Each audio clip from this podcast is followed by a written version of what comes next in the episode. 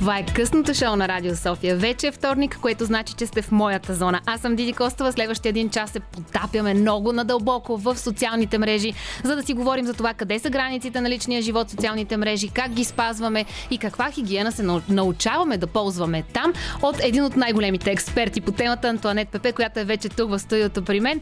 Така че останете на линия. Преди разговора обаче обещаната гарантирана от мое име лично хубава музика на Радио София започва сега.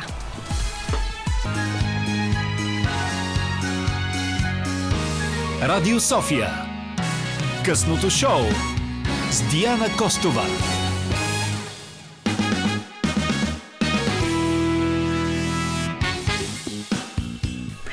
Здравейте вече официално в вторник вечер, късното шоу на Радио София. Чухте коя съм аз. От другата страна на стъклото е Любен Ковачев, който е нашия звукорежисьор и в следващите 3 час, часа ще бъде причината изобщо да чувате какво се случва тук при нас в студиото.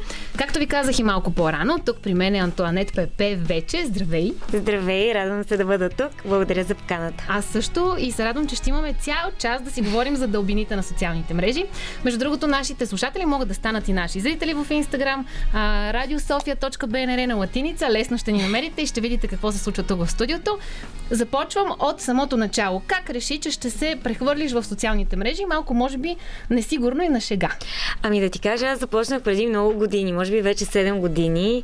А, започна на шега по-скоро, защото работих нещо много сериозно, така да се каже. Занимавах се с европроекти и реших да направя блог платформа, в която да обменяме опит с моите потенциални читатели. Така че започнах с един блог и си направих Фейсбук страница, Инстаграм, тогава никой нямаше Инстаграм в България и започнах да експериментирам. Така че това е още когато въобще не знаех, че мога да правя пари от това.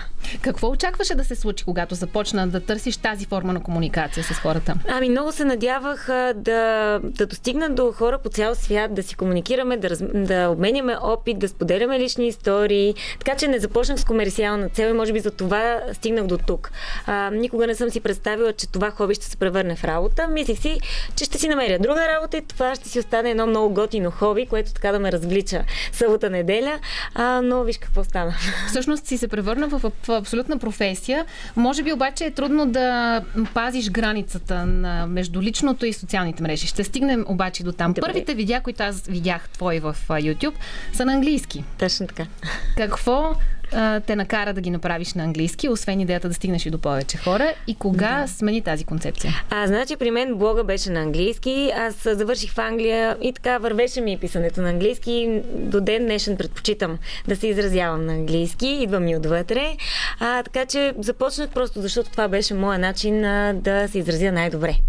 А, съответно, когато отидох да живея в Дания и реших да направя влог, беше най-логично да го направя на английски. Отделно, че първият ми мъж беше дъчанин и все пак си комуникирахме на английски. Добре, кога прехвърли английската реч с българска реч и това ощети ли те по някакъв начин? А, ние се върнахме да живеем в България няколко години след като вече се бяхме запознали, имахме детенце. А, тя беше може би на 8 месеца, когато дойдохме да живеем тук. И аз установих, че много хора ме познават и ме спират на улицата да ме поздравят. И толкова време са четяли статиите ми на английски язик, което за мен беше вау. И си казах, добре, тези хора са толкова лоялни, харесват ме, превеждат си с Google Translate и аз трябва да направя нещо, да им върна жеста. И така заснех първото си видео на български. То беше май а, защо решихме да живеем в България, нещо такова. Ами да ти кажа, не, не бях ощетена, напротив, изключително много хора гледаха това видео и а, ги докосна и ми писаха и, и просто осъзнах, че няма по-хубаво от това да се изразяваш на майчиния си език. Какво е значението на тези цифри, които виждаме всички ние в социалните мрежи под съответното визуално изображение, без значение дали е снимка или а, видео? Какво е значението на лайковете, последователите, на всички тези цифри, които за на първ поглед са само дигитална информация. Ами да ти кажа, голяма отговорност е това. Аз много често с моя мъж Филип, а, тъй като и той се занимава с същото, си говорим за това, че всъщност не това не са цифри, това са едни реални момичета, момчета, възрастни хора, а наистина нас ни следят много интересно. От малки деца до жени на 60 годишна възраст и а, е отговорност особено спрямо младите хора, които ни следят. А, това за какво говорим, начина по който представяме разни неща. Дори аз не си позволявам, например, да говоря за това колко съм висока, колко килограма съм. Давам ти един пример, защото това е много важно. Да внимаваме какво говорим, защото ние влияем на такова ниво сме, че не можем да си позволим просто е така да говорим някакви неща, защото ни е много приятно. А, имаме социална отговорност, ние учим младите, те се учат от нас. Така се случи. То не е било някаква цел, която съм имала аз или Филип, а, но точно тези цифри може би ни правят, как да ти кажа, хората виждат тези цифри и си казват, окей, аз мога да имам доверие, щом всички тези хора имат доверие. Влияе някак това. Или пък от друга страна, като видят толкова много цифри, си казват, добре, ако толкова много хора са Именно. го видяли, хайде ще го погледна Именно, и аз. Оттам да. вече а, остават в твоите ръце и в твоето умение. Да. Какво се случи след като направи а, твоите видеа, вече и на български? А, ти беше беше показала дъщеря ви и преди това. Mm-hmm, да. Това решение трудно ли се взе, защото все пак взимаш решение и от, и от нейно име? Ами да ти кажа не до толкова. Много често ме питат а, за това какво ще си кажат децата един ден. Аз мятам, че ние им даваме всъщност един по-добър старт и една възможност и за тях. Опитвам се да го гледам от тази гледна точка, защото София, когато беше малко бебе, се свързаха с мен от няколко агенции, искаха да я представляват като модел, тъй като беше доста по-различна от много децата в България все пак даже беше много по-руса, с много по-светли очи, по-бяла и съответно искаха да я представляват. Така че не виждам много голяма разлика между това да едно дете да стане модел, актьор, певица в ранна детска възраст. А, даже смятам, че това, което ние правим, много повече я предпазва, защото ние решаваме докъде можем да я показваме и какво можем да правим. Докато ако стане модел, там има ни менеджери, които решават едни други неща.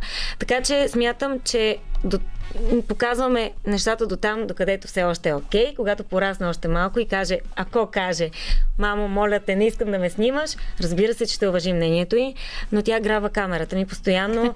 Много често казвам, мамо, включи камерата да кажа аз на приятелите или на хората да им кажа аз нещо. И започва. Това се случва и така, аз си обяснявам. Тя знае, че я познават хората.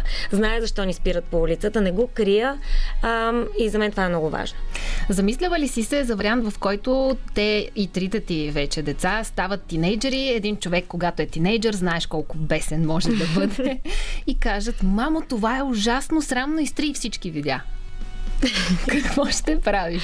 Еми, не знам да ти кажа. Не съм мислила въобще за този сценарий, но просто не мога някакси дори да си го визуализирам, защото те и двете постоянно искат да са на сцена, ам, и двете обожават да танцуват, искат да станат танцорки, особено малката си една. Постоянно, мамо, искам да танцувам. Сега излизах от вкъщи, тя едната искаше да гледа филмче, другата искаше да танцува, даже се скараха. Така че и двете много искат да се изявяват. Така че мисля, че това ще им помогне, което ние правим. Осъзнаваш ли колко е странно през очите на един страничен човек на твоя личен живот, какъвто съм аз? Аз да. съм по някакъв начин участник в твоя личен живот, докъдето ти ме допускаш в твоя канал. В същото време съм и страничен наблюдател. Когато ти ми кажеш, те двете сега, когато излизах от вкъщи, се скараха, аз мога да си представя те къде са застанали, как горе-долу изглеждат, потенциално с какво са облечени. Така е. Да, странно е много, наистина. Но Виж, може би вече толкова се е нормализирала цялата тази работа с блогърство и влогърство, че може да не ми е чак толкова странно. Аз имам ни влогърки в Англия, които си ги следя и ми е толкова готино да си пусна видеята им. Рядко се случва, нямам много време, но попадам, кефя се и по-скоро ми е странно, че аз съм като тях, т.е. има хора, които мен ме следят и познават децата, но толкова много им се радват, особено на тях, когато ги срещнат а, в някоя градинка. А, наскоро срещнаха майка ми с тях в Пловдив и тя имала разговор с мои последователки.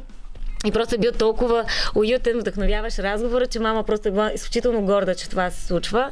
И а, когато също така срещам тези интелигентни хора, които ме следят и проведем един много приятен разговор, аз самата се гордея с какви хора всъщност се познавам онлайн. Защото аз си пиша с толкова много хора. И поддържам връзка с тях. Въпреки дистанцията, която е неизбежна в тази социална, виртуална форма на комуникация, успяваш ли да намериш действително близост с твоите последователи? Ами, определено да. А, на мен ми пишат много лични съобщения. Не си комуникираме само в коментари. Напротив, постоянно ми се задават въпроси, отговарям. Понякога забравям да отговоря на съобщение, но по-късно човек, аз даже казвам, напомняйте ми, защото аз искам да се познавам с вас. А, никой не ми менежира страниците. Не мога да пусна контрола, точно защото не искам да се изгуби тази лична връзка. Ще видим дали някой ден ще го направя, но на този етап може би това е нещо, което не бих делегирала. Някой да отговаря вместо мен. Защото в крайна сметка това значи да отговаря за твоя личен живот, такъв Именно. какъвто ти го представяш пред хората. Продължаваме след малко разговора, за да ми кажеш къде са твоите граници и разбира се как хората ги възприемат. Ясно е, че ще мина ми през темата с раждането. няма проблем. Но как ти се справяш с реакцията на хората? Преди това обаче за вас, драги ни слушатели, музиката подбрана от Роман Михайлов тази вечер започва ето сега. Това е Радио София. Унази обещаната хубава музика току-що беше абсолютен факт. Подбор на Роман Михайлов, музикален редактор. Аз разбрахте коя съм. Любен Ковачев, човека, благодарение на когото изобщо ни чувате. А тук при мен Антуанет Пепе, с която си говорим за социалните мрежи, живота там и как слагаме граница на личния ни живот, защото за да бъдеш вайрал. Да. За да бъдеш наистина интересен и следван в социалните мрежи, ти трябва да допуснеш хората близко до себе си. Което значи да свалиш и собствените си граници. Къде са твоите, с времето свалили ги, защото пък това е една краста, която все повече и повече расте, предполагам. Да. Ами да ти кажа, винаги съм показвала неща, които имат смисъл, които смятам, че по някакъв начин могат да помогнат на хората. Ако нещо е само за сензацията, няма да го направя. Тоест, аз не търся гледания с а, а, това, което снимам, а търся по-скоро ефекта хората да ми дадат обратна връзка, това ми помогна. Ако го няма този ефект, значи това е било безмислено. А, също така, ние сме а, малко или много, ние забавляваме хората с други неща. Ето, наскоро пуснах едно много забавно видео в Инстаграм с Филип. Тоест, хората не трябва да забравят, че ние все пак а, сме в тази индустрия, в която вечер, като се прибереш, пускаш видеото и можеш е така да се отпуснеш и да ни гледаш една чаша видео, а, вино и да ти е готино след работа. Да се ангажираш с чуждия личен живот, вместо да се тревожиш за собствения си. Да, именно. И сега няма какво да се лъжим. Ако някой друг монтира едно мое видео, то ще е много по-различно. Това трябва да е ясно. И тук няма, ама те не показват истината. Това е нашата истина. Ако дам видеята си на монтажист, което ще пробвам, аз много искам да пробвам да видя как един монтажист би ми монтирал едно видео, най-вероятно моята истина ще се изкриви. Не знам дали ме разбира, защото начинът по който е нарязано видеото, моментите, в които се показваме, изкривени малко, това е нова история. Mm-hmm, mm-hmm. И това не трябва да го забравят хората, те го забравят. Не всички, разбира се, малък процент, така наречените хейтери, които търсят подвола теле и го намират. Няма как да не го намираш, защото а, винаги търсиш това, което намираш в а, онлайн. И така, най-важното според мен е да не забравяме, че ние създаваме едно съдържание, което цели да помага, да образова, но и да развлича. Има и предвид, че има и една друга гледна точка, която аз пък често пресрещам. Аз точно като теб снимам почти всяка секунда хлапетата, семейството, излизането навън. А, сега не, не, не го правя с цел да ги качвам в социални мрежи, но пък аз ги монтирам, за да им ги оставя на тях Супер. като спомен.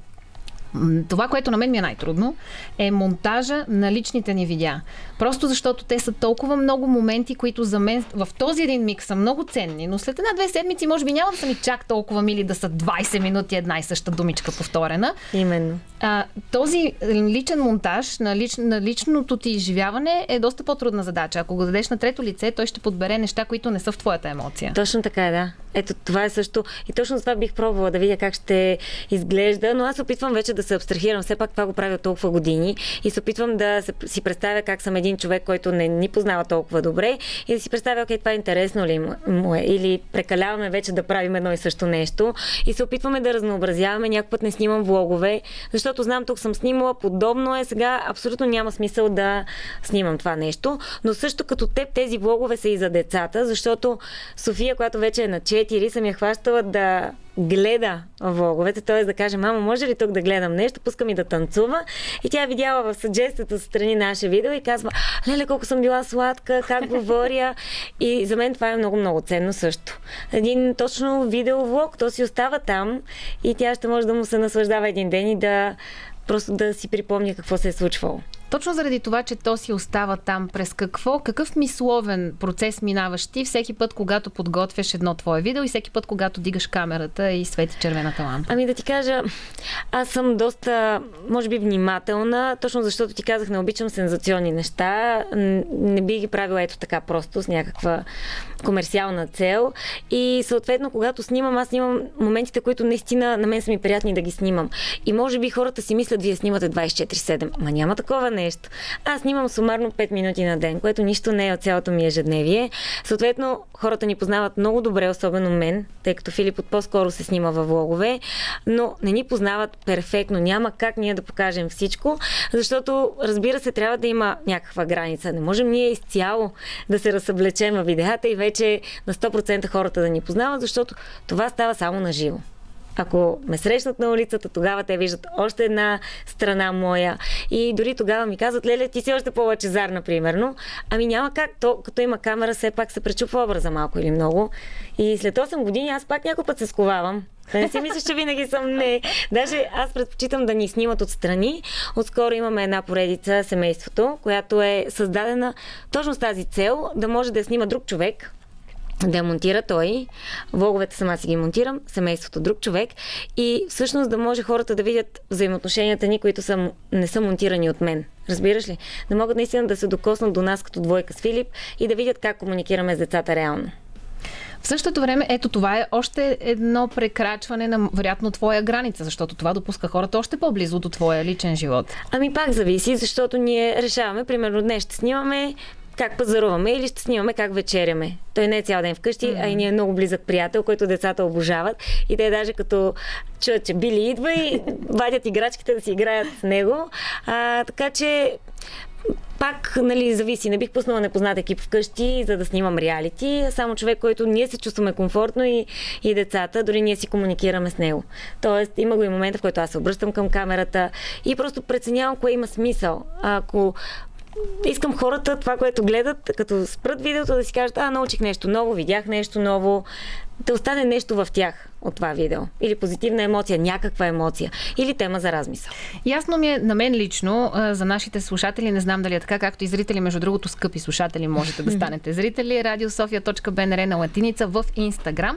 Там можете да задавате и своите въпроси. Хубав момент да ви напомня, че имаме и ефирен телефон. Въдете ли с химикалка, телефон, таблет или друго устройство, на което да запишете телефона. След малко ще ви го издиктувам, за да ви дам време да си извадите нещо, на което да го запишете през това време. Се връщам на унази сензация ситуация с Добре. твоето раждане. А, аз самата по време на и двете си бременности се интересувах много активно как се случва раждането и в варианта секция, и в варианта естествено раждане. Аз съм от тези хора, които си причиняват такива видеа, защото искат да са подготвени и да знаят какво се случва. А, твоето видео обаче събра изключително много гледания и много полярни коментари. Ти какви съмнения имаше за това видео? Ама никакви, което е много интересно. Въпреки, че аз бях готова за това, че ще има и негативни коментари. Просто първо, защото живеем в България. Тук сме малко по-скептични, малко по... А, не знам. А и тук този процес се има за по-интимен и дори не да. се възприема и присъствието на таткото толкова много. Точно така. Имам близки приятелки, които въобще отказват. За тях това е както ти каза, много интимно, срам ги е, неприятно им е, не искат един ден мъжа да ги асоциира с това и така. Аз пък смятам, че за мен лично трябва да е точно обратното. Искам мъжа да види, да знае и да разбере през какво преминава жена му. За мен това е, нали, това е моята гледна точка. Ам, при мен, всъщност, защо се стигна до тук да заснема това видео? Защото в Дания нямаш избор, там раждаш, естествено, а, освен ако нямаш голям проблем някакъв, но голям. Иначе те мъчат до последно. Това е просто а, тяхната система.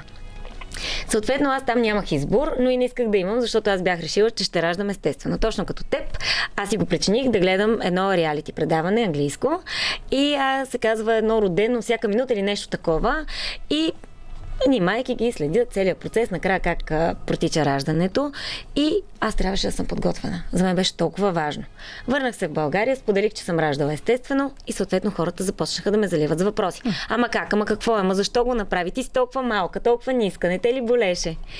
И аз си казах, а, тук значи това е нещо много екзотично да родиш естествено. Докато в Дания е най-нормалното нещо. И не само, много държави. И а, когато забременях а, с Йена, Реших, че ако имам възможността да заснема кадри, каквито и да е било, бих го направила. Но ако имам тази възможност, ние не знаехме как ще протече раждането, но дори да е само контракциите, хората просто да усетят какво е в родилната зала. А заснехме го, всъщност тогава Филип се справи, извади камерата, аз даже не разбрах кога успя да я позиционира и къде и да заснеме нещо, което се превърна в най-уникалния спомен. То е цензурирано видеото, въпреки че нищо не се вижда нецензурно. Крака ми крие всичко, но просто така хората да са още по-спокойни. И си казах, защо не, правя го. Аз нямам да, това е много интимен момент, но не смятам, че има нещо срамно в това. Смятам, че това е най-естественото нещо. Само по себе си то е най-естественото да. нещо. Предполагам, повечето хора, които са били с негативен коментар, по-скоро са имали проблем с това, защо е нужно това да се показва на другите хора. Моята обосновка би била същата, защото аз търсех такива видеа. Исках да съм подготвена Именно. с това, което ме чака. И попаднах, между другото, и на много медицински такива в YouTube. Има. Много са. Има много влогари в чужбина. Това е много нормално. И даже не среща толкова много негативни коментари в чужбина. За мен най-ценният коментар, между другото, който е една нова гледна точка, може би и за теб, едно момиче на 16 години ми писа под видеото, още тогава, и каза, Лау Антуанет, след това видео аз оцених майка ми. Аз осъзнах всъщност колко е силна майка ми и през какво е преминала, за да ме има. И честно да ти кажа, от тук насетне, въобще не ми идва да и се заяждам, да и се отяждам и така нататък. Тя е велик човек. И това нещо, като аз настръхвам, като го прочетох, тогава си казах, вау, смисъл това беше, това ми беше целта. Просто някаква позитивна промяна. И толкова момичета съм срещала по улицата, които са ми благодарили, че са избрали естественото раждане, а, защото са имали избор, нямали са проблеми никакви. И са се осмелили. И са родили и без опойка и казаха, да, болеше, ама не беше страшно. А, за мен това е огромен успех. Пък всички негативни коментари трябва да ги има, ако ги няма, не прави нищо обществено значимо. Това е истината. За това докъде може да те доведе твоята професия и има ли тя крайна цел и крайен миг. Ще си говорим след малко. Преди това обаче, господа, малко излизаме от границите на България. She's American звучи всеки миг по Радио София късното шоу на Радио София. Музиката, както винаги, прекрасна, поне в моите уши. Надявам се и във вашите. Вашите уши могат да станат не само уши, но и очи в Инстаграм, radiosofia.bnr. Ефирният телефон обещах преди малко, че ще го кажа. 02 963 56 50. На този телефон може да се обадите, ако имате някакви въпроси, коментари или нещо, което искате да споделите с мен или с Антуанет Пепе, което е, която е тук при мен. И си говорим за социалните мрежи и развитието там. Докато вие слушахте музика, ние в Инстаграм захванахме темата за влогърството и как човек успява да си запази мястото, защото конкуренцията там наистина е много жестока. Аз ти споделих, че имах мисъл да започна такъв канал, но тъй като аз пък не искам да показвам моите деца, ако щеше по някакви суеверни причини, си мисля, че в днешно време човек не може да се задоволи или да се задържи на някакъв информационен или развлекателен а, канал, ако той не задоволява всичките му сетива а, в което включваме и те не биха искали да гледат само едно лице, или да, да речем аз да разказвам за моите деца, да не покажа децата, или ти да разказваш за личния си живот, но да не ги допускаш до него. Има го това. Определено прави ми впечатление при хора, които говорят само за децата си, че най-много коментари най-много от коментарите ще бъдат, ама ти говориш за тях, ама къде са? Uh-huh. Защо не ги показваш? И малко тук хората не могат точно да повярват дали точно. историята е, да, просто история. Така че си права би трябвало да задоволиш няколко сетива, за да може хората да се връщат. Но не знам, толкова естествено станаха нещата при мен. Аз започнах блог, в който споделях лични истории. Така че при мен това прелява влога. Но аз от малка съм такава винаги съм комуникирала а, дори с родителите си, с приятелите им, а, на такива ни по-интересни теми за живота. Търсили сме винаги за съвети от малка. Нямам идея защо. Такава може би ми е енергията, стара душа ли съм, не знам. Така са ме търсили от малка и си представих, че ако споделям моите лични истории, хората ще искат да споделят с мен. И те споделят с мен. И то много тежки житейски истории, аз съвети не давам, по-скоро така, може би задавам по-правилните въпроси, хората да достигат до а, собствените си отговори или мнение, което е пак от моя личен опит, по-скоро история ще разкажа. И а, това нещо, като го комбинираме с влога и снимките, предполагам, че точно както ти казваш, задоволява всички сетива. И зрителните красиви снимки и така. В същото време обаче, за да се задържиш в социалните мрежи, там наистина трябва да си много креативен, много ден и да нямаш почивен ден. Ти Нямаш. може би наистина снимаш 5 или 2 по 5 на ден, в същото време обаче това трябва да е всеки ден или поне всеки ден да качваш. И ам, преди време Тото ми беше казал а, едно определение, което наистина ми се струва много вярно. Голяма част от консуматорите на видеята в YouTube са крокодили. Те са никога не заситени. Така е. Колкото им дадеш, толкова ще изконсумират и няма да изчакат до следващото видео. Как запазваш енергията си? Как успяваш да я възобновяваш? На този етап бих казала, че аз съм си много енергичен човек, така че може би на този етап не усещам толкова товара, а, но хората са ненаситни. Ако не кача видео една седмица, а, съм залята от коментари къде са видеята, какво станат и защо спря да качваш. Пък аз не съм качила примерно 7 дни, което не спрях да качвам. Ами едното дете може да е било неразположено и разбира се, че тогава живота спира, тогава аз съм си ангажирана с семейството и работата, защото това е хоби и работа, остава на заден план, както за всяка една майка. А, така че хората са ненаситни, а, не си почивам, реално почивен ден нямаме, свили сме си обещали да си подарим почивка, когато спра да кърмя, защото не сме били насаме от много време, но на този етап да, така е, не мога да си почивам. А, това е една професия, която, за която съм изключително благодарна, защото, освен че ми дава много, ам, това е моето хоби. И няма как да не съм благодарна на Вселената, че се превърна в професия. А, цялата идея на това нещо да си блогър, инфлуенсър, тази дума, която никой не харесва, но всички използваме, uh-huh. е да си превърнеш името в марка. Това е. Ако успееш, Оттам насетне ти можеш да спреш да снимаш видеа, можеш да си създадеш марка дрехи, а, да напишеш книга, каквото и да е било друго нещо, което да се превърне вече в работата ти, пък другото да остане по-скоро като хоби вече. Между другото, в този ред на мисли, следващия ми гост след 9 часа, Константина Живова, като каза, може да напишеш книга. Константина Живова е човек, който също е минал през много различни амплуа, та, ако може тази дума да бъде в множествено число. Но а, последната й дейност беше завършването на една детска книга. Тя е и художник, и инфлуенсър, и влогър. Някой ден някой от вас ще трябва да обясни на мен и на нашите слушатели, пък и зрители. Влогър, блогър, не, блогър, влогър, инфлуенсър. Тези тримата различни хора ли са? Би могло да бъде, да, различен човек, ще ти кажа, ако искаш. Кажи ми. Ами, влогър е този, който снима видеа. Така. А блогър е, който пише статии в блог. Така. Инфлуенсъра, той може да бъде и актриса, актьор. Те може да нямат такова съдържание, което да си е лично от тях. А, всъщност, на времето, кой е бил инфлуенсър? Одри Хебърн. Тя е променила толкова много. А, така че затова има разлика. Влиятелни са хората, които просто са в публичното око и са харесвани по един или друг начин. Това са инфлуенсърите. Това, което ти правиш, мислиш ли, че може да те храни до пенсия? И като казах пенсия, кой те осигурява? Аз се осигурявам, имам си фирма. Всичко е черно на бяло, поне при мен и се надявам при повечето ми колеги. А, разбира се, че се издържам от реклами, главно. А, и за всяка реклама се издава фактура, която се заплаща и се плаща след това данъци и всичко останало, което трябва да се плати на държавата. Ти се усмихваш, но всъщност това е един супер интересен въпрос, за който хората вероятно не се замислят. Не. За вас това е работа в крайна сметка и то изисква време, енергия и, и, и нали, в края на деня то трябва да ви носи хляб на масата. Така е и да си плащаш всичко, ако Да. искаш наистина това да е бизнес, защото то се превръща в бизнес. Mm-hmm. Нали, хобито е на страна, но аз искам да имам история, ако реша да да си купя, примерно, с мъжа ми по-голямо Мгм, жилище мгм. и искаме да вземем заем. И на нас ни трябва някаква история. А, така че аз съм го превърнала в работа, от гледна точка на това, че всичко за мен трябва да е изрядно и ам, съм много щастлива, че е така. Добре, до този момент може ли този, тази професия да ви храни семейството? Може да. Изцяло с това ли се издържате? В момента аз да. Да, това се издържам. И, и, и смяташ ли, че, понеже наскоро коментирах тази тема с предишни мои гости и чух коментар, че това е нещо, което ще отшуми и ще отмине. Ти смяташ ли, че това ще отшуми и ще отмине или по-скоро смяташ, че това е новата форма на медия? Това е само началото, ако питаш мен. А, конкуренцията вече е жестока и то даже не говоря за себе си.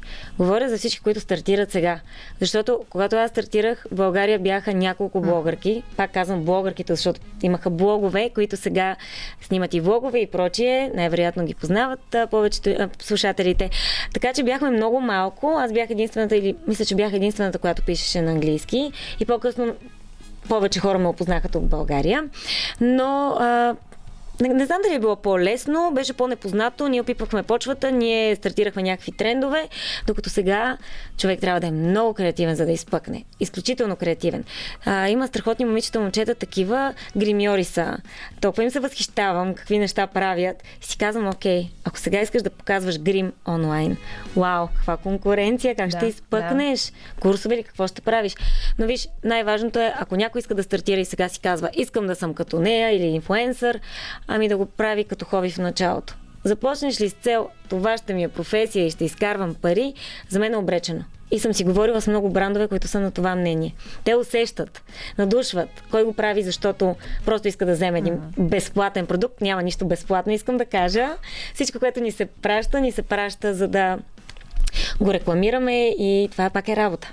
Не е просто праща ти и ти нали, го използваш. Не, всичко си има цена. Като във всяка друга работна среда и тук има конкуренция. Моето наблюдение обаче, че конкуренцията в социалните мрежи и в това да бъдеш влогър, блогър и инфлуенсър е много по-голяма, отколкото в останалите браншове в момента. И за това след мъничко ще продължим разговора в посока как можеш да се задържиш на тази вълна и до кога според теб може тя да е в твой плюс, но преди това Връщаме се към хубавата му. Това е късното шоу на Радио София. Антуанет Пепе е тук при мен. Так ми казах, че вече сме на финала и трябва да сложим а, някаква планта на този разговор, но преди плантата а, обещахме, че ще кажем как виждаш ти бъдещето си в а, социалните мрежи. Разговор, който продължихме и в а, Инстаграм профила на Радио София. Радиософия.бнр на латиница. Можете да влезете още маничко време има там и да зададете своите въпроси, ако имате такива. Кажи ми как смяташ, че ще се развие твоята професия в а, следващите години. А, ако приемем, че ще се задържиш в социалните мрежи, т.е. ще се задържиш в тази дейност? Аз може би ще се задържа, защото имам идея а, така да вляза в един сегмент. Ще видим как ще се развият нещата тази година. За тази година става въпрос, но ще има промени при мен, то доста големи. А, както ти казах, докато слушахме хубавата музика, подготвям няколко нови неща. А, едното от които е във връзка, не знам, с нещо, което всъщност каза, че е направила и следващата ти гостенка. Така че в тази а, посока работи много по-различно, но е нещо подобно. Книга. Ще си говорим. Ще си говорим. ще ме поканиш пак, ако имаш да, желание. Ще чакам. Просто само кажи кога ще да. изкараш. Има време ако е малко, е книга. Но, надяваме се да е в рамките на тази година, както съм планирала. А, така че, освен това, подготвяме и нещо друго а, за дома. Ето, виж, издавам ти разни неща. Mm-hmm. А, така че работим тази посока да създадем бизнеси, които а, да, да печелят, надявам се, но и това така да ме дистанцира малко от онлайн пространството, от гледна точка на това да не ми е това единствената работа. Аз не искам това да ми е единствената работа, искам да си ми е хоби. И се надявам да се задържи така, но ще говоря на по теми, които на този етап не съм подигала. Така че до края на годината наистина ще има интересни неща. А, добре, сега, мили дами, тъй като и Константина Живова преди малко ми писа, че ни слуша, искам да ви задам следния въпрос. Кога вие, драги влогари, блогъри, инфлуенсъри, хора, които съществуват по-активно в социалните мрежи и виртуалното пространство, ще решите да направите един ам, курс разширен за останалите просто смъртни, които искат да се научат да вършат тази дейност на същото това място? Ти знаеш, аз съм си го мислила това. Много съм искала да създам академия за инфлуенсъри, а обаче не вярвам в това нещо. Казвам ти го най-директно. Или си го носиш със себе си, можеш да комуникираш свободно и а, имаш креативен ум. А, също така трябва да си много адаптивен. Нещата се променят за дни, излизат рилове, излизат IGTV, не знам си какво. Mm-hmm. Ти ако не си адаптивен, не можеш да се справиш. Просто или бърнаут те чака, или сериозна депресия, защото не можеш да настигнеш другите, не знаеш какво да направиш утре, което пък е тревожност и става много тежко. Даже за това много мои колеги от чужбина а, стигат до посещения на психоаналитици, психолози, защото не издържат на напрежението. А то е доста голямо. В същото време обаче има много хора, предполагам, на които им трябва само едно леко побутване да им покажеш някакви основни трикс and tips, така е. а, за да влязат в тази нишка. Така че ето ви едно поле. Колко много идеи давам аз в това Даваш, късно айде, давай, почвай ти, качвай. Въпреки, че не харесваш Инстаграм, може да ти допадне. Така, аз и Инстаграм не се разбираме, но мога да избера някоя друга платформа. YouTube, ето TikTok. Как си с TikTok? Ами, аз качвам такъв тип рилове вече. Ами аз се кефия на част от съдържанието там. Има много нелепи неща, признавам си. И на мен ми 3-4 опита. Нали? Да. Предпочитам забавно съдържание сега в Инстаграм, което е тези Reels, отколкото в TikTok, защото там наистина има неща, които малко ме шокират. Но аз съм, може би, вече стара, аз съм на 30. Там има млади деца на 12, които качват и гледат. Така, пък и преди време Прея ми беше гост тук за, за, точно по темата TikTok и опорито се опитваше да ме убеди, че това е най-яката социална мрежа в момента, защото наистина ти дава така много е. поле и алгоритъм е много специален и ми каза дай му време. Аз му дадох веднъж време, втори път време, трети път време. Признавам, скъпи слушатели, на четвъртия път ми се получи. Вече не ми предлага странни, необичайни, неудобни неща. Айде, още малко време. Почна, да, почна да ми предлага неща, които са ми интересни. Действително да са ми полезни. Аз гледам различни обучителни видеа за Има. дигитален маркетинг и така нататък. Да. Има полезно, интересно е. Кажи сега на финала на нашия разговор. А, къде е твоя личен живот и как го изпълваш извън камерите? Какво правя в свободното си време? значи, аз много обичам да чета, признавам си, не чета напоследък и то не заради работата ми, заради децата, чета на тях обаче. така че чета а, български приказки, които съм забравила, което е много готино. Mm-hmm. Дори и датски книжки чета с моя абсурден а, акцент, но татко има щастлив. А, но какво обичам да правя свободното си време? Да прекарам време с Филип. Ние двамата най-много обичаме да се разхождаме и да си говорим. Много можем да си говорим. Той е по-така затворен от мен, но ние двамата някакси се отключваме един към друг и говорим, говорим, говорим. И сега сме се захванали да учим Human Design. Така че това е нещо, което много ме кара да се чувствам много щастлива, да чета, да правя профили на други хора. Ето, и... искам, Да, моля. да, ще ти направя. Чакай да задобрея, не искам да те подвеждам. Това е много важно. Казаха ни го още на първия час. Внимавайте какво правите. Не си експериментирайте с хората, не ги обърквайте. Вярно е, значи чакам, така, чакам да задобреш с Human Design, за да ми направиш на мен профил и чакам да издадеш вече малко повече подробности за следващия ти проект, за да дойдеш отново тук при мен. Обещавам. До тогава пожелавам успех на вашия съвместен труд, както и на семейството и малко повече свободно време за семейството. Благодаря ти, че беше мой гост. И аз ти благодаря, че бях тук. Много успехи на теб. Дано да те видя скоро в Инстаграм. Или в ТикТок. А иначе в Инстаграм може да ме видите за сега само през профила на Радио София, radiosofia.bnr, където всеки миг ще приключим лайвстрима, за да се прехвърлим във Фейсбук страницата на Радио София с Константина Жилова, която ще ни разкаже за малката мечтателка в бомбонения град. Но това ще е една много малка част от огромния разговор, който ни чака в следващия един час. Преди това обаче, разбира се, новините на Българско национално радио, а съвсем преди тях с моите хора и Фанки Миракъл. Това е късното шоу на Радио София. Вече влязохме във втория му час, но продължаваме да виреем в дълбините на социалните мрежи. Тук при мен вече е Константина Живова, с която ще си говорим за смяната на амплуато и всичките лица на една жена, от журналист до писател, художник, инфлуенсър и вече създател на детска книжка. След малко продължаваме в този разговор да дълбаем. Преди това обаче гарантираната, обещаната, хубавата музика на Радио София. Радио София. Късното шоу с Диана Костова.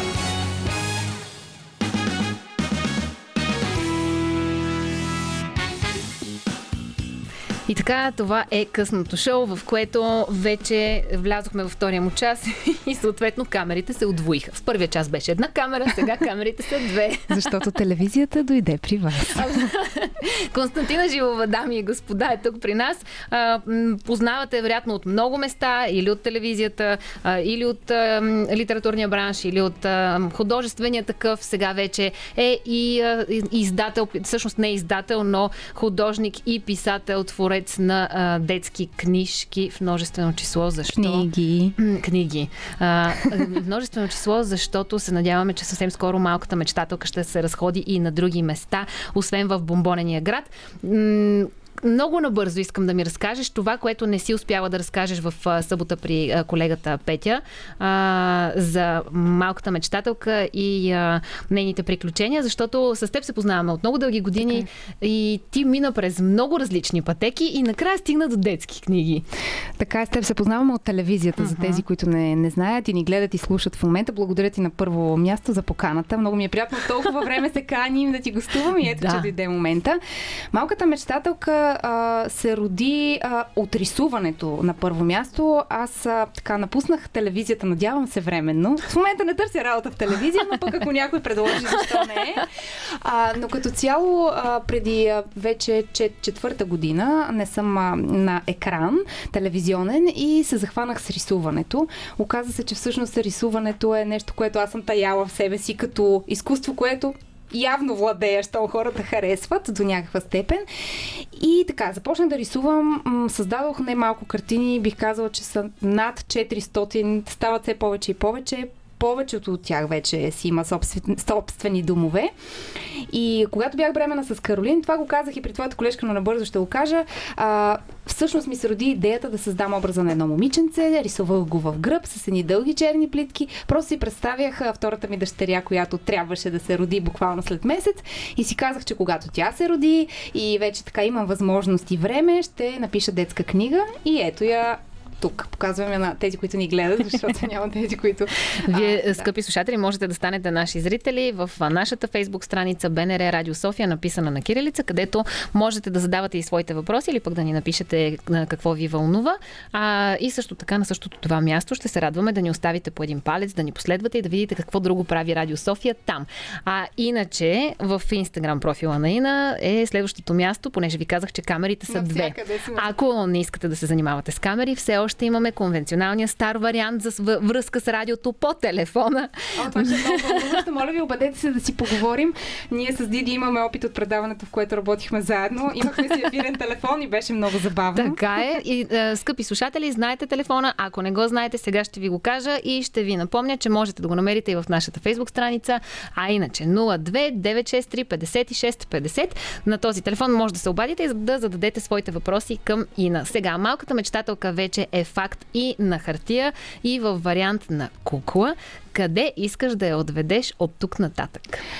Мечтателката е един образ като цяло на всяко едно дете, събирателен образ. Питат ме много родители дали книжката е подходяща само за момиченца, защото мечтателката е момиче. Напротив, това е един събирателен образ и е а, така едно дете, едно момиче, което се надявам да събере мечтите на всички деца. Всяко едно дете мечтае за различно нещо и аз ще се постарая във времето, дай Боже в годините, дай Боже в повече книжки, да покажем а, мечтите на децата през погледа на това малко момиче, което е позитивно. Аз се чувствам като жива наистина и като някакво мое дете, не знам. Тя е всъщност мое uh-huh. дете, м- която а, е положителна към живота, която е цветна, усмихната и вярва в себе си и вярва в това, че всяка една нейна мечта може да се сбъдне. Това е така основното послание, което мечтателката иска да предаде на децата и чрез родителите, които се радвам, че са толкова много и а, търсят а, мечтателката в книжката, за да вдъхновят своите деца. По този начин всички заедно ще накараме децата наистина да не се отказват пред трудни моменти, когато станат малко по-големи и започнат да си мечтаят да станат нещо, каквото те решат и просто да ги подкрепят и да, да бъдат до тях в моментите, в които искат да сбъднат мечтите си. За какво, за какво мечта е твоето голямо момиче сега? Дария ли? Да. Дария, тя е на 11 години. Тя мечтае, разбира се, в този период, в който навлиза вече в пубертета, мечтае за различни неща. Като цяло започва вече да се интересува и от социалните мрежи. Опитвах се до една степен така да стопирам този процес, но няма как. Те живеят в един дигитален свят, в който това е тяхното детство. Старая се като родител все пак да контролирам къде mm-hmm. влиза, какво прави. А, но тя е много артистична. Тя също рисува. Нейният баща също рисува много добре и тя и от него го е наследила. Той е интериорен дизайнер и там тя гледа много, но и от мама, естествено. И вчера или онзи ден нарисува две различни картини с очи, които ги нарисува не с четка, а само с шпакли, които аз имам. Беше хванала без да знам моите инструменти и ми ги показа. Аз съм доста щастлива и впечатлена от това, което виждам. Не съм от свръхамбициозните родители. А, нали, ако нещо не е хубаво, тя често ми казва, е, ти ще ми кажеш, че не е хубаво, нали, няма да ме излъжеш. Но наистина и се получават добре картините. Казва, че иска да учи моден дизайн. Защо не? Може пък някой ден да стане голям дизайнер ако вярва в мечтите си. Каква е следващата а, диня, която Константина Живова ще събере под а, своите мишници? Ще разберем след малко. Преди това обаче е време да отдадем и а, значимото внимание, да отдадем на музиката на Радио София и е време да се разходим от Париж до Берлин, например. Това е късното шоу на Радио София, където вие можете да си кажете едно на здраве, например, с нас, макар ние да не сме се подготвили за на здравето, но със сигурност се надявам, че можем да ви отпуснем и да ви настроим на една малко по-артистична и успокояваща вълна а, с творчеството на Константина Жилова, която действително смени страшно много а, роли в житейския си път. Сега в момента си в етапа на писател и художник. Какъв е следващият път, който искаш да подхванеш? Надявам се да не променям повече. За сега тези. А ти не си човек, който може дини... да си седи на а, така четири буквието, кротко. Както казваш, много дини под една мишница, казва, че не е хубаво. За сега успявам да ги съчетавам. М- честно казано, на първо място в момента ми е рисуването. Голяма страст се превърна всъщност това да създавам картини. Ти си ги виждала и много хора, които ме следват в социалните мрежи, също са ги виждали. М- това ме зарежда.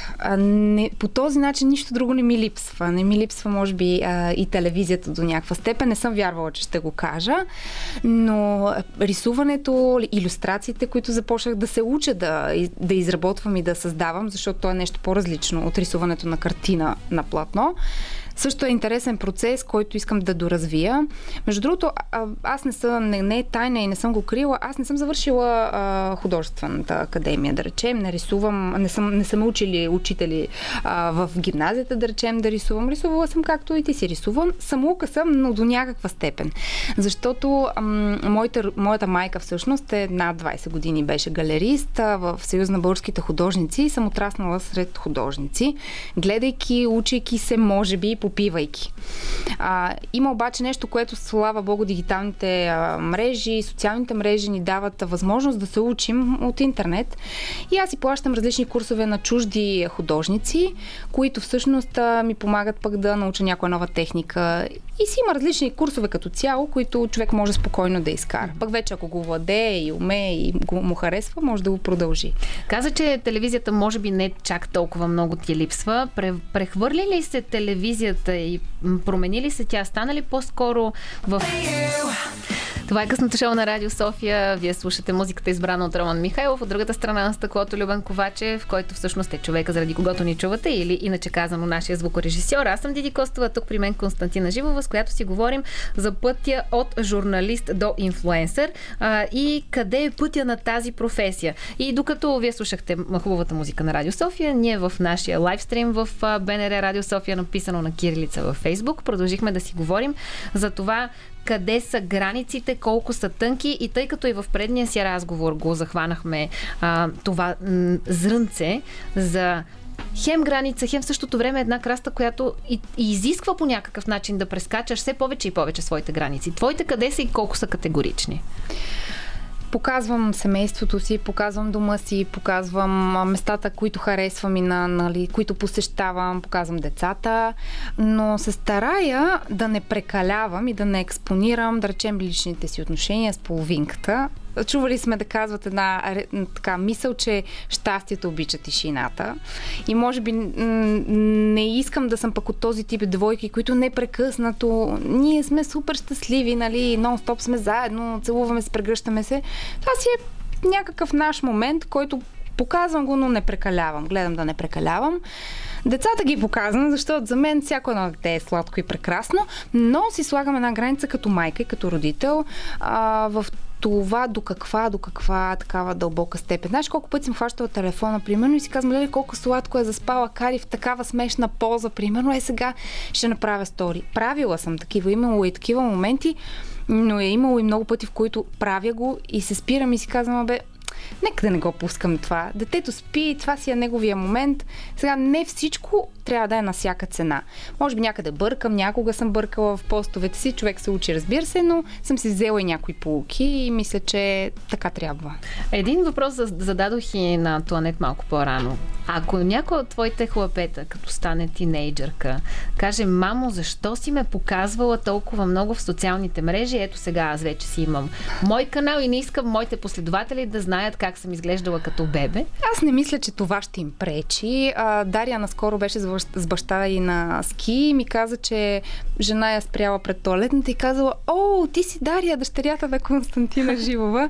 И Дария казва, мамо, много интересно хората да те познават. Нали? На децата това им е интересно. На повечето хора, които не са в този тип среди не познават популярни личности, също им е много интересно. Ние сме свикнали, познаваме ги, ти познаваш всички, аз също, за мен е нещо нормално. Това не ме прави по-различно от останалите. Аз нито съм се възгордяла, нито съм се променила от такава каквато съм била като дете имам предвид като възпитание и аз идвам от малък град, всички го знаят, не е някаква тайна. Но смятам, че запазих себе си и се надявам това да направят и моите деца. Дори след време, защото като напишеш в Google моето име, излизат не малко снимки и статии, и децата също излизат на снимки. Кари е по-известна, ми казаха днес от мен самата. А, Смятам, че това може би ще им помогне, ако аз съм оставила така една добра м- стъпка в тяхното минало, може би като деца. Какво искаш да оставиш на твоите деца по отношение на социалните мрежи и как виждаш техния път от тук нататък? В социалните мрежи. Ами каза, че Дари вече иска да се тя иска както всички. Искат, опитва се да, да си прави някакви Тя клипчета. не те ли учи на TikTok? Знаеш какво съм направила? Аз си мисля, че това е много хитър ход. А всичко, което а, Дария, голямата дъщеря, снима, е синхронизирано с моя телефон. Тоест, аз виждам какво тя прави непрекъснато и а, на кого звъни дори, което е супер спокойствие за мен, защото когато видя нещо, което не ми изглежда окей, веднага казвам това да не си посмяла някъде да го качиш. Някаква цензура и налагам, но а, слава богу, тя още е дете, още приема нещата по детски, което ме нарадва. Ще се постарая максимално да запазят детското и да си живеят детството колкото могат, защото аз имах прекрасно детство и живях го и ако мога така да им запазя, да не бързат толкова много да порастват, би било хубаво. Говорихме си малко по-рано, че ще ми разкажеш за следващите дни и каза ми, че си се спряла върху а, проекта с а, малката мечтателка.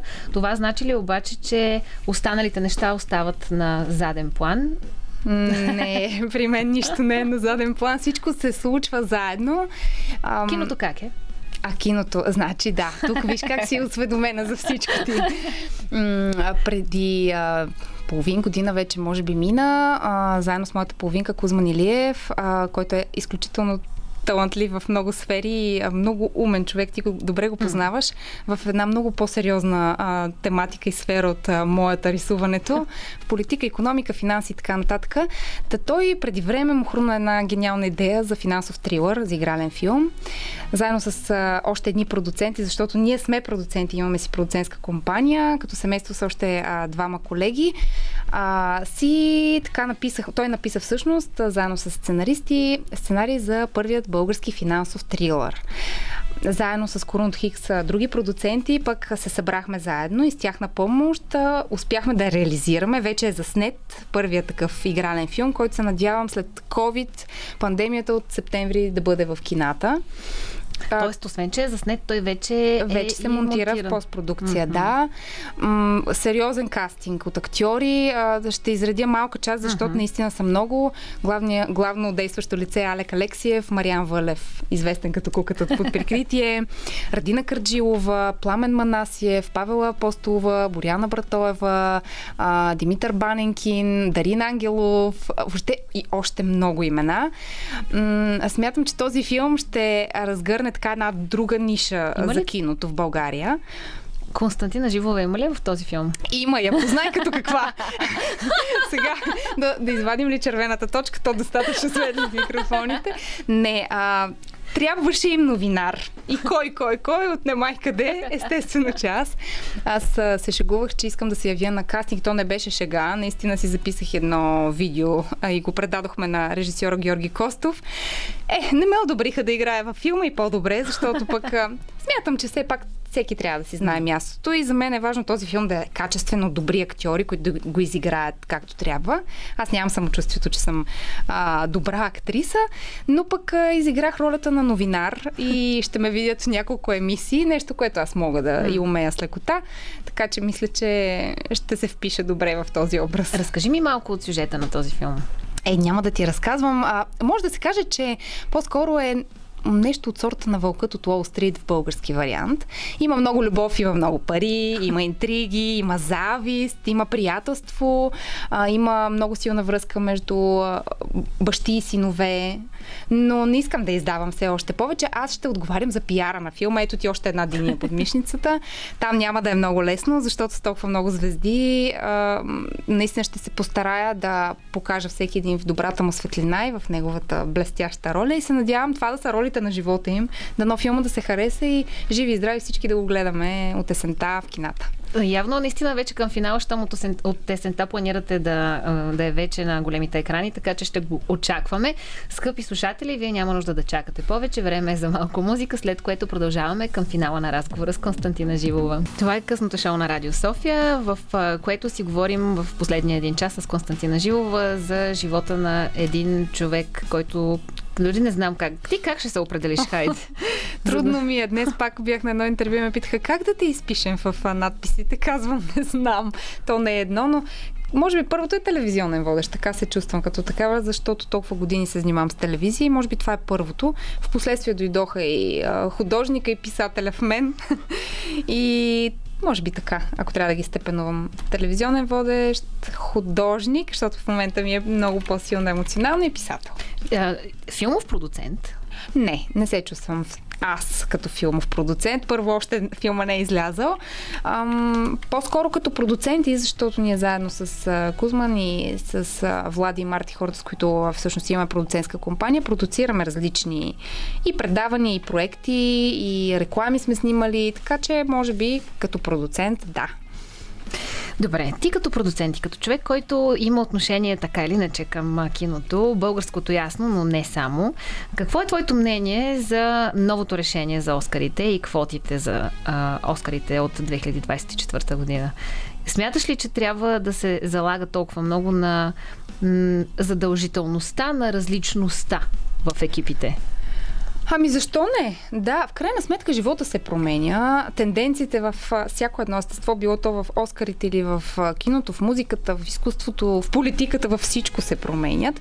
Така че аз съм за, за промените, стига обаче това да не натежава в определена посока. Така че защо не?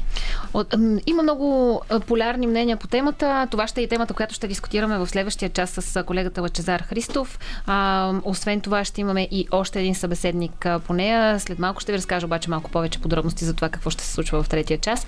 А, общо заето, е, индустрията трябва да залага повече на транссексуални азиаци, латино-афроамериканци, хора с физически а, проблеми. Те и да дава точно така. Въпросът в тези полярни мнения е дали е дали, защо изобщо е нужно това да се казва? Не е ли редно тези хора просто да са с равни права за намиране на работа спрямо техните умения и таланти? Ами, аз мятам, че трябва да се, да се говори на тази тема, трябва да се дискутира и трябва наистина защо не да се каже това? Защо не именно? Ето и ние си го говорим а, в момента. Има хора, които не ги забелязваме, за съжаление. Аз като, между другото, бакалавър логопед съм работила с деца само, че с различни а, проблеми, дали умствена изостаналост или не, тези хора не се забелязват от обществото. И когато се опитваме да ги социализираме, дори чрез киното и а, в една такава сфера, какво по-хубаво да дадеш право на такъв тип хора, без значение, както казваш, сексуалността, цвета на кожата или техните умствени физически възможности на този етап. Така че смятам, че трябва да им се дава право, но не трябва да се преекспонира тая тема и да се, а, как да кажа, а, под някаква форма опошлява, ако мога да нарека така. Защото в един момент той в това ще се превърне.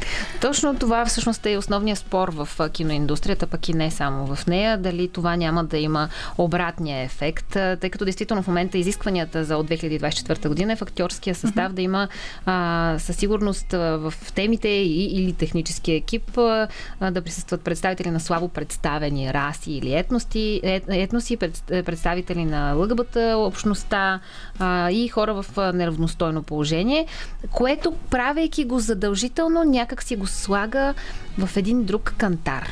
Да, обаче ако не е задължително, никой няма да се сети за тези хора. Може да, би. Това, ето това е въпрос. И да. институциите и хората, които са се заели с тази, ако мога да нарека някакъв тип кауза, mm. може би към такъв тип хора, ам, за мен лично е поздравителна, защото хората не си избират как да се родят, uh-huh, с какъв uh-huh. цвят на кожата, откъде и с, а, в какво състояние, но просто те се раждат. Те също носят душа, те също имат емоция. Щом могат да извършват физическа и някаква умствена дейност, за да работят в тези екипи, значи тези хора са наравно с да, другите. Да. Абсолютно.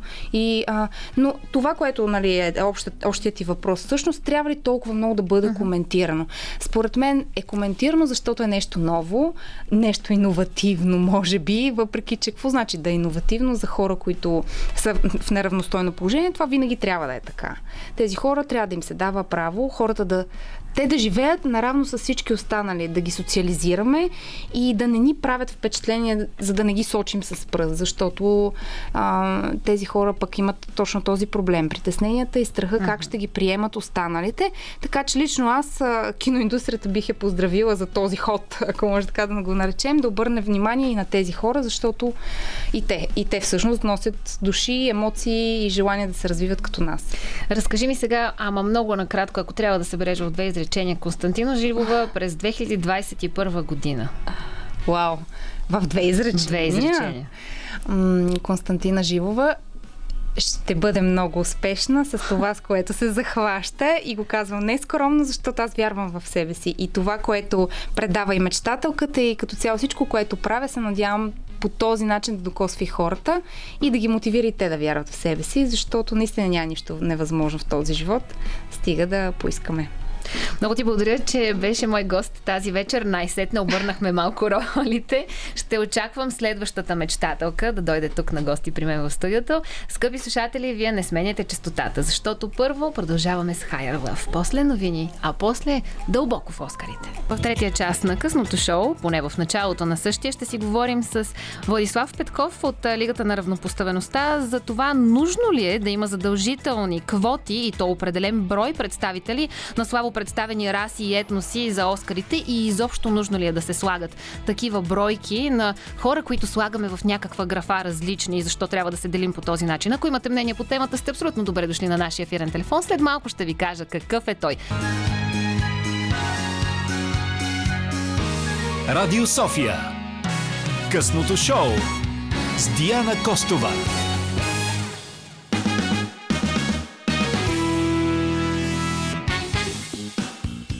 В третия част на късното шоу. Току-що навлязохме ние. Вие можете да се обадите на нашия ефирен телефон, ако имате мнение по следващата тема, която ще се случва до 23 часа.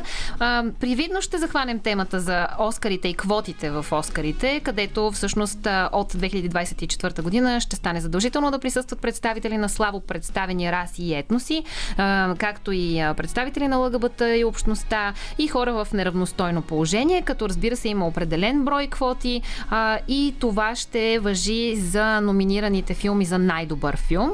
А, дали е нужно обаче изобщо някъде в а, обществото, изкуството, културата да се поставят такива задължителни квоти и за кого ще са в плюс и за кого в минус? Темата ще дискутираме в началото на предаването с Владислав Петков, който е от Лигата на равнопоставеността. Ето тази дума, Влади, здравей! Добър вечер! Според мен нарочно си избрал тази дума, за да затрудняваш такива като мен. Всъщност идеята, когато кръщахме лигата, беше да се а, римува, т.е. да звучи малко като Лига на справедливостта, този герой, а, този комикс, mm-hmm. а, филм, да, така да е комикс, който стана филм. А, след това обаче и ние много се мразахме, понеже не си само ти, която бърка името, ние също го правим и се борим с тази дума, но упорито си я държим. Рав, равнопоставеност обаче е основната тема, която вълнуваше и Оскарите и тази година и предстои и да ги вълнува. Трябва ли да присъства тя по този начин, под задължителна форма и в плюс ли ще бъде на всички тези хора, които влизат в тези квоти? Аз една техническа първо оговорка трябва да направя и тя е, че квотите за актьори или сюжетни линии са всъщност само една от четирите категории, които филмите състезаващи се за най-добър филм. Това е единствената категория, за която се отнасят uh-huh. тези, тези критерии.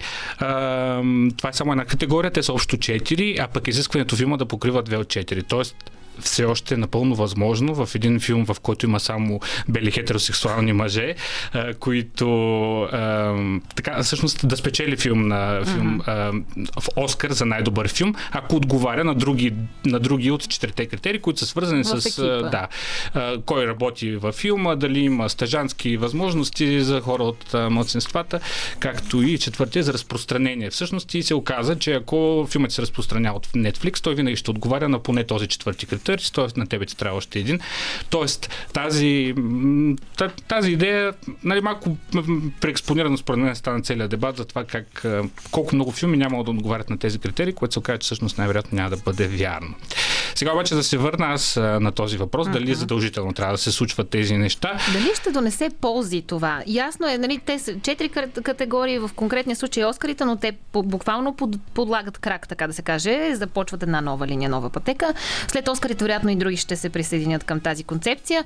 Сама по себе си тя не е в никакъв случай лоша, дори напротив. Това влиза точно в концепцията за равнопоставеност. Mm. Нужно ли е обаче да се случва в задължителна форма, да се отдумва толкова много да се спекулира с това? Сега, задължителната форма при всички случаи не е идеалният вариант. Ние много бихме се радвали, тези, които работим в тази сфера, равнопоставеността да си извоюваме без да трябва да става задължителна. Обаче, едновременно с това става бавно, става мъчно и а, квотите в общи линии, като аз тук не съм привърженик на квотите в много сфери от обществения живот, няма да се застъпвам за тях, но квотите са един такъв а, а, инструмент, с който да ускорим малко този процес, да дадем възможност на някакви хора, които да се развиват в, в конкретна сфера, до момента в който те вече нямат нужда от тези квоти и тези квоти би трябвало да отпаднат. Тоест, квотите винаги са били мислени като някакъв такъв временен инструмент, който да разрешат конкретен проблем. Мисля, че и с Оскарите е така. А, стана ясно, че а, системата за разпределението на Оскарите показва големи проблеми. Това според мен е така начин на академията да се опита да разреши част от тях, без да трябва да чакаме още 20 години. Всъщност какъв се оказа най-големия проблем на академията през 2012 стана ясно от едно разследване на Лос Анджелес Таймс. И то академията състои от много хора, 5700 човека примерно, които гласуват за тези филми в крайна сметка. И Лос Анджелес Таймс разкри, че а, 94% от тях са бели, 77% от тях са мъже и средната възраст е над 62 години. Тоест, решават бели а, възрастни мъже, кои са добрите филми, нали? Това е чисто а, хипотетично. Тогава, след това разкритие, стана ясно, че Оскарите трябва да се променят. А, освен това, членовете на академията сам, са там до живот. Тоест, а, нали, докато не починат, което означава, че промяната ще става много бавно, докато се промени състава и той започне да отговаря всъщност на демографската картина в Съединените Американски щати, която е много по-разнообразна. 2%, пак това изследване от, 12 година, от 2012 година откри, че 2% са чернокожите членове на академията и 2% са тези с латински происход, латинос хора. При положение, че имаме около 13% чернокожо население в щатите и почти 19% латинско население. Тоест голямо несъответствие съответствие между демографията на страната и тези хора, които решават кой ще бъде най-добрия филм. Та, този целият дебат и новите правила от миналата година, които всъщност все още не са влезли в сила и няма да влезе следващите две години, е в рамките на този контекст. И според мен това е много важно, защото ние малко ги коментираме тук много в България, без да си даваме сметка за контекста в Штатите, нали? защото не можем да. просто да пренасяме някакви да. неща и да, и, и да се на всичкото отгоре плашим от някакви неща. Контекста в Штатите просто е много различен. Академията, пак казвам, се опитва да разреши един проблем, който mm-hmm. стана ясно, че хич не е малък. А и в същото време дойде много на място спрямо последните ситуации в Штатите и надигналите се бунтове. Точно така. Според мен това решение точно през 2020 година да се представят тези правила. При всички случаи е свързано с лятото на 2020 година и протестите след смъртта на, след убийството на да. Джордж Флойд и движението Black Lives Matter. И то е само част от един много по-голям процес, който се случва в Штатите. Те го наричат процес на преосмислене. А, много са важни тези развития, но те са щатски проблеми. Ние тук имаме подобни, но в никакъв случай не можем просто да пренесеме някакви неща и да си ги дискутираме на базата на нашия личен опит, понеже ни липсва малко контекст. Има ли нужда в нашия м- бизнес, в нашата индустрия, в нашето кино, във всеки един работен спектър а, у нас в България да има такива квоти и те биха ли били полезни? За мен е по-важно да водим разговор по въпроса. Аз не бих се застъпил за квоти задължително, но едновременно с това смятам, че проблемът, който идва да разрешават квотите, те са едно разрешение на този проблем, може да търсим и други, съществува. Според мен го видяхме, т.е. ние го виждаме и постоянно, с много малки изключения. Виждаме представени хора от нашите младсенства в филмите. В една част от продукциите, които виждаме, това представяне, освен това е стереотипизиращо повече, отколкото по някакъв начин да дава видимост на съответните а, общности. По същия начин е с лъгбата и хората. А, по същия начин и с жените. Според мен около пак Оскарите и случая Мария Бакалова се видя, че а, тежък е проблема с сексизма в а, така и в средите на изкуството в България, и в по-широките маси, които така се чувстваха овластени да обсъждат този, този казус. А, нали, на, внушаваше се защо тя е, включително от нейния преподавател, което беше много неприятно според мен. Тоест има, ги, има проблеми. Според мен в, в сферата на културните индустрии, на културната продукция в, в България а, не мисля, че квотите биха били този е, отговор на този въпрос, но мисля, че е важно да говорим за него и в крайна сметка да, да помислим как наистина да разнообразим малко. Съществува ли с... този въпрос изобщо? Аз не съм го чувал в сферата на културата, особено не. Не съм чувал. Фактор ли е това у нас? Това да се случва. А, ами, фактор е, сега има един такъв Включително и за Оскарите, но можем да, го да, да пренесем а, това и в а, разговор за българската културна индустрия, да речем. А, много хора се оплакват от това, че тази сфера става прекалено политическа, uh-huh. че изкуството не трябва да бъде толкова uh-huh. политическо, а, с което аз не съм съгласен в интерес на истината и то е защото всяка репрезентация в изкуството е политическа. Ние не си представяме, че изкуството просто отразява някаква реалност. Не си представяме, че един филм отразява реалността реалността. В него се взима толкова много решения как да изглежда, че това винаги е въпрос на политика. Тоест, ако нямаме, да речем, нито един чернокож в холивудски филм или нито един ромски персонаж в 10 пиеси, ако ги, ако ги разгледаме, това също е политическо решение. Тоест, там има едни хора, които са писали тези сценарии, продуцирали са тези продукции и те са решили нито един от актьор, да речем, да не бъде чернокож или представител на наше младенство. Това е политическо решение, разбира да, но не е било с политическа цел. Ми, да, не, не може да знаем. Добре, не можем не да, може знаем. да знаем. Не, то не е умишлено. Да. Те не са си казали, ние тук сега нарочно няма да, да сложим роми или чернокожи. Mm-hmm. А, едновременно с това обаче е политическо, mm-hmm. защото mm-hmm. ни се представя нещо като реалността да. или като ситуация, а, което ние не го приемаме на, mm-hmm. като политическо, но то е политическо, защото ни дава една версия на действителността, която не е тази.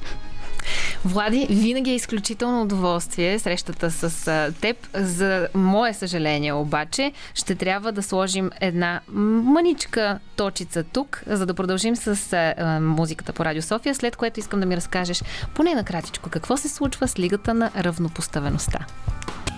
Това е късното шоу на Радио София и преди да продължим темата за квотите в Холивуд и тяхната политкоректност с колегата Лачезар Христов, който всеки миг ще влезе тук при мен в студиото, искам много набързо Влади Петков да ми разкаже какво предстои тази година за Лигата на равнопоставеността и COVID-пандемията ще ви спрели.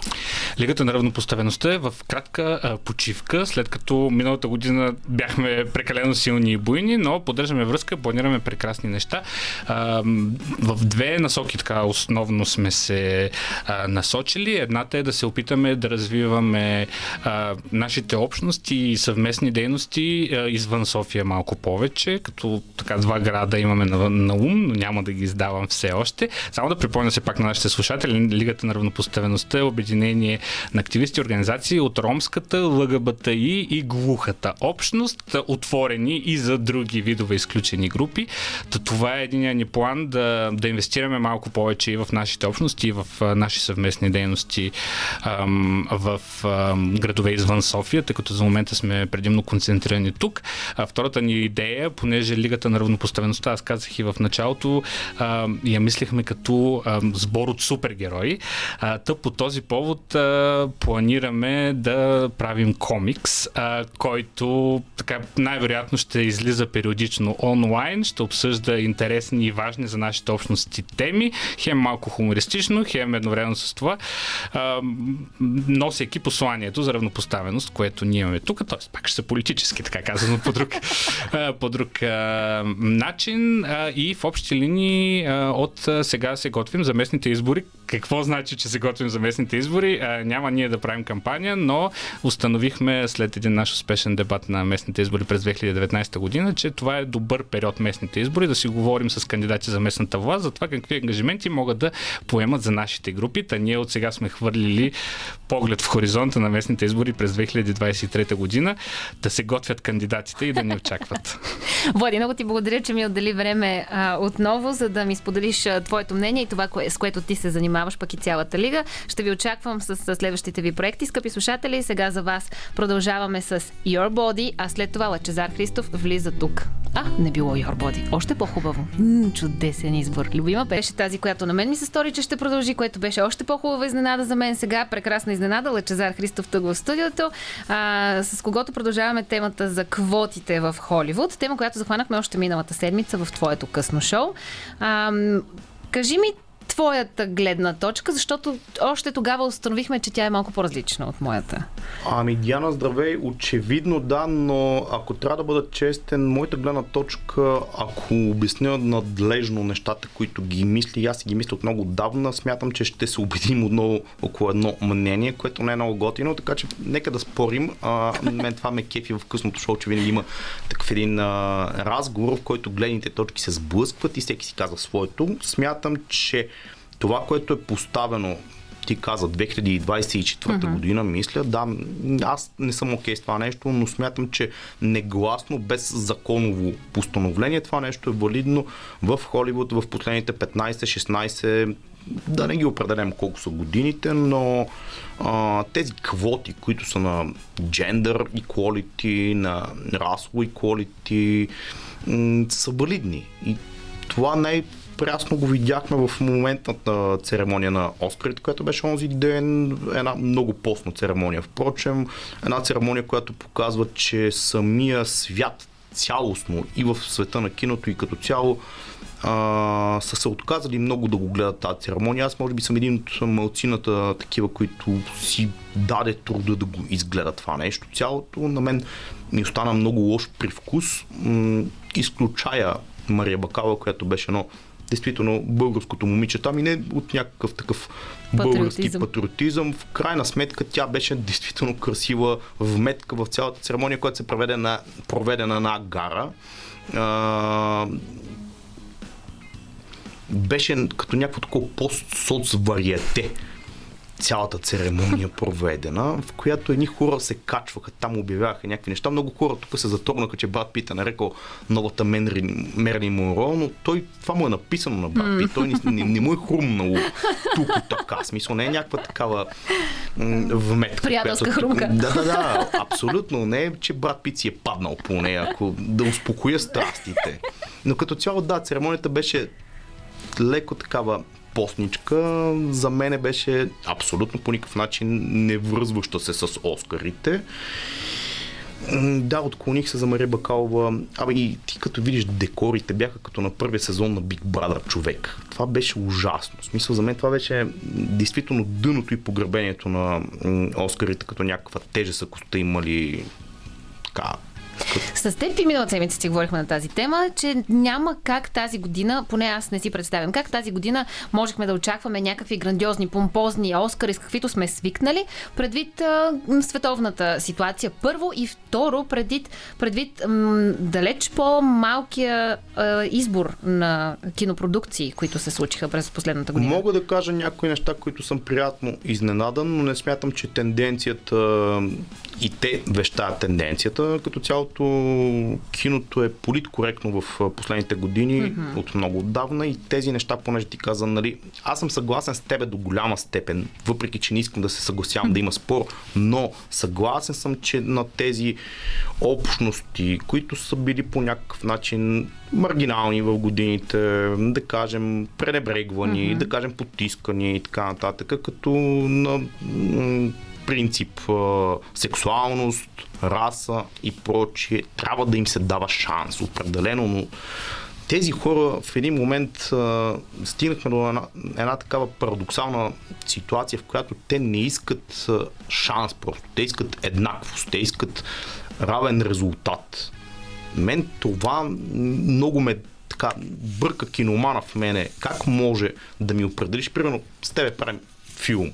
Защо трябва да включим един човек, който е с disability, който е с а, и други. Аз веднага ще ти кажа защо. Ако искаш нашия филм да има опцията да влезе. Ако човека в... е некадърен. Да има вле... Не, да... ако искаш нашия филм да има опцията да влезе в тази номинация за най-добър филм, то тогава той трябва да отговаря на световното положение. Световното положение е многоцветно и разнообразно и респективно ние трябва да уважаваме неговата многоцветност и разнообразие. А в същото време тези големи мъже на съответната възраст бели, както чухте от, от предишния ми гост, от академията са си вързали гащите, така да кажа, много хубаво. Много готин. Защото термин. в крайна сметка... Ето един бял човек на възраст печели Оскар за главна мъжка роля Антони Хопкинс, uh-huh.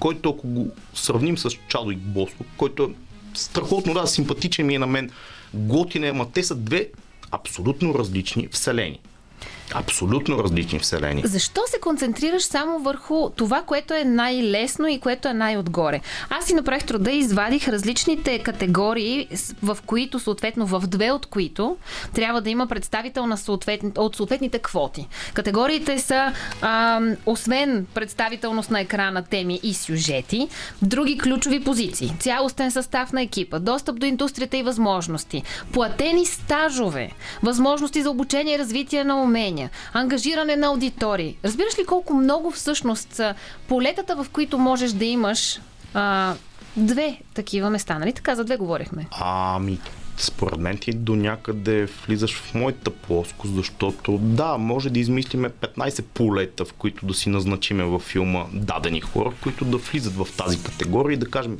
ние сме су, су, супер толерантни, тук виж как сме включили в тази, uh-huh, в тази, uh-huh. които са абсолютно маргинални и нищо не значещи за един филм. Плоско. Точно това ти казвам, че той е. Съжалявам, че използвах този израз, нали, връзват а, така уличен израз, връзват гащите, но на практика е точно това, което правят. Е, сложили са си един красив колан, а, който така да изглежда в тон с а, останалия туалет на 2020 година в който трябва да сме по-толерантни. Аз много се зарадвах на факта, че Антони Хопкинс спечели, въпреки че ролята му... Аз също. Ако трябва да бъда честен, много хора се възторгват. Мен много, много не ме впечатли, но смятам, че Антони Хопкинс, ако го сравниме с други актьор и факта, да, супер готин. Но ако някой ми каже, че заради факта, че не е починал леко му пръст миналата година, той не беше номиниран за Оскар и тя самата церемония, виж как беше така поставена Плантата, последния момент беше той, защото никога главен актьор не е последната номинация. Там е режисьор, филм и така нататък. Ми на мене ми беше много странно. И, и то един човек като Антони Хопкинс, който е на все пак 83 години, изяде някакъв хейт по Твитър, особено в западните медии, ако си следила. Не. Този път не съм. И аз следих и, и видях и ми беше абсолютно много странно как може това нещо да се случи. И влизаме в а, някаква така тематика на комсомолските разбирани от преди 89-та година, когато и ние с тебе сме били деца, даже не деца ми, съвсем тогава сме започвали живота си, така да се каже, когато всички трябва да бъдат еднакви, всички трябва да бъдат уеднаквени. Мен това изобщо не ми харесва, но това нещо се случва в Холивуд, гласно или негласно, в последните, бих казал, 20 на години. И това, което в момента го пишат на хартия, то си беше факт от поне 15 години, че Оскарите са политическа церемония от всякъде. Сега, аз за западните медии не съм следила какво се е случвало, но знам какво се случи като коментари тук. Знам, че и Виктор Чучков се изказа по въпроса и част от неговото мнение беше, че Америка в крайна сметка е друга страна с друга история и ние действително тук не можем да прехвърлим тяхната история, те бяха в една такава година, в която определено трябваше по някакъв начин да потушат страстите. Ми, Всъщност не знам дали ги потушиха чак толкова много. Или по-скоро ги Предвид факта, че Антони Хопкинс, както казах, спечели главна мъжка роля. А, да, сложен е процес, все пак ние у нас ни е лесно да коментираме, защото никой от нас и нашите прадеди не са били колонизатори, не сме а, пренасали роби през а, океана, така да се каже. Така че в Америка това си е болка, която винаги е била последните години доста развита. Ама на мен Диана ми е много странно, в смисъл и неприятно да гледам една церемония, която трябва да м- показва някакви хора, които естетиката на киното ги интересува. Интересува ги филмите, интересува ги дали един филм е една добре разказана история и всъщност а, по-важното в един момент се измества и се оказва, че е друго. Друго е, защото го интересува а, политическия момент, който е такъв, че нали, да угодиме на тази, на унази общност. Слушах ти разговорите с а, предишните събеседници, които казват, да, готино е да им дадем шанс. Супер, готино е, но този шанс не трябва да бъде даден просто защото те имат една квота. Той трябва да бъде даден по някакъв начин, защото имат талант, защото имат усещане за правенето на кино, което се е изгубило през последните години. То даже не е толкова проблем според мен само на тези въпросните общности, Ма, които е, го Едното правят, не да. изключва другото. Аз това се опитах да обясна и в същото време даването на шанс на тези хора, които може би иначе по-трудно биха получили такъв, ам, отваря цялата продукция. Продължаваме разговора след една песен, която този път се надявам, че ще кажа правилно и това е Опитай. Your Body. Ха? Успях ли? Yes! късното шоу на Радио София днес вече върви към своя финал. Лачезар Христов е тук, водещия, когато всъщност ще чуете утре вечер в късното шоу. Аз съм Диана Костова, Любен Ковачев от другата страна на звукорежисьорския пулт. Лъчо, как да завършим темата за Оскарите, така че да си стиснем ръцете, че може би задължителният характер на квотите е излишен, но всъщност същността им е добре дошла да се случва и да се говори повече. Аз ще те изненадам, защото съм оптимист. Да, бе. Оптимист съм. Въобще не е вярно. Не вярвам. цялата създала се ситуация, защото смятам, че изкуствено създадени мерки в всяка една епоха от човечеството винаги биват а, така. Те могат да се задържат трайно, да кажем, но трайно е за определен период от време. Това, което с тези квоти е безумие. И смятам, че много хора, които а, обичат филмите, обичат киното, ще го разберат, че е безумие, ще разберат, че това нещо няма как да бъде въведено, защото да, да чакаш а, еднакви резултати няма как да се случи, защото хората не са еднакви като способност. И т.е. когато правим един филм, дадах пример, примерно с тебе правим uh-huh. даден филм, няма как, когато опитваме да попълним дадени квоти, това нещо да бъде еквивалентно на хората, които имат знания, умения и прочие, така че смятам, че този неоконсумолски подход към киното в последните години е просто тенденция, мода, която ще се промени не знам кога, не мога да кажа, може би след 10 години, може би след малко повече, може по-рано да стане, не знам, но а, това е една мода, която и като политическо говорене ще се промени, защото ето да кажем две думи за Мария Бакалова, прекрасна българска актриса, която не знам защо толкова хора в нас, в България поне, така, привидяха някаква завист и се опитаха да кажат какво толкова е направила, филма е пошъл и прочее.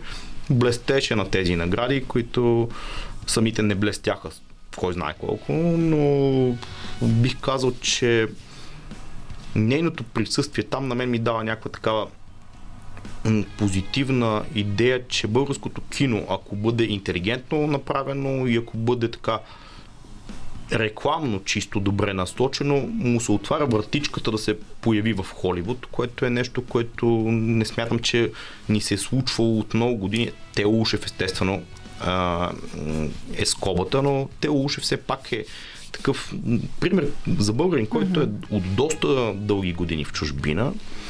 И Мария Бакалова в момента отваря вратата. Тук биха се заслушали, според мен, ако имат разум. Много български кинотворци, които смятат да правят киноте първа, да се опитат по тази плоскост някак, защото българското кино в момента е и България като тема актуална в Холивуд.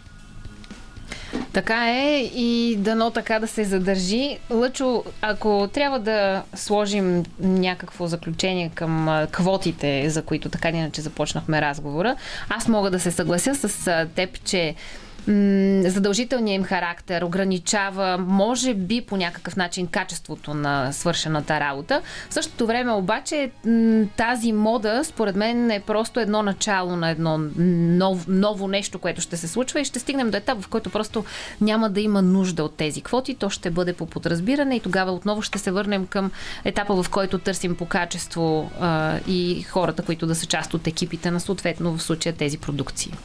Ами, ще видим, да, аз лично не съм чак толкова голям оптимист в Въпреки, че тази линия. Не, аз съм оптимист, за друго смятам, че в един момент, айде да ги обединим двете гледни точки, ще се стигне до момента, в който това няма да бъде главната тема, всъщност, което винаги е било в киното. Дали филма е хубав, дали филма е добре сниман, дали акторите играят добре, дали филма е естетически издържан, дали филма е добър като филм, а не просто колко хора от различни раси участват, колко хора им е помогнато е да се още едно направление. То не изключва филма да е добър, качествен, с добър сюжет, добре заснет, добре монтиран. Просто има още едно изискване към, към този филм, за да заслужи той този приз. Предстои да видим Диана. Ти доволна ли беше, между впрочем, от Оскар и този ден? Аз ти казах и миналата седмица, че единственият филм, който на мен наистина ми беше при сърце е бащата, така че предполагам можеш да, да, да, да извадиш отговора Антони, точно Антони така. Хопкинс, който изнесе сумата и хейт по негов адрес в Twitter, крайна сметка спечели за един филм, който тук и на наша родна почва има пиеса с точно по текста. Лъчо, тъй като нашето време, както добре знаеш, е ограничено, ние стигнахме до финала на предаването. Какво да очакват нашите слушатели в късното шоу в среда с Лъчезар Христов?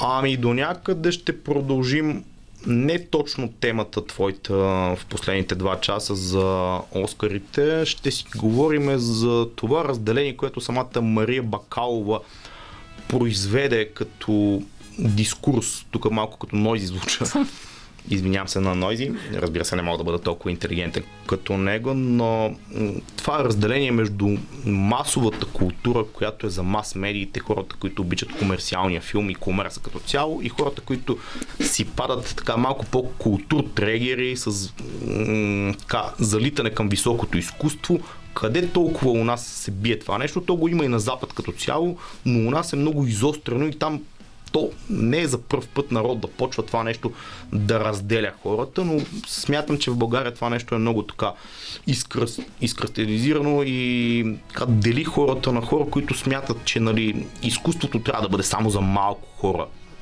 обособено и такива, които са нали, масовата култура. Говоря естествено за сблъсък Мария Бакалова с Фумато Благодаря ти, Лучо, че ми отдели време тази вечер. Ще чакаме да чуем късното шоу утре вечер. А до тогава не пропускайте утре сутрин Събуди се София, защото ще си говорите за Деня на дънките и също така за Stop Food Waste Day или компостирането. А разбира се, ще ви разходим и, и столичните квартали, а, така че имате какво да чуете, имате и какво да видите в нашата фейсбук страница утре сутрин. А до тогава прекрасна нощ. Диана Костова, Любен Ковачев, Лучезар Христов и Роман Михайлов, музикален редактор.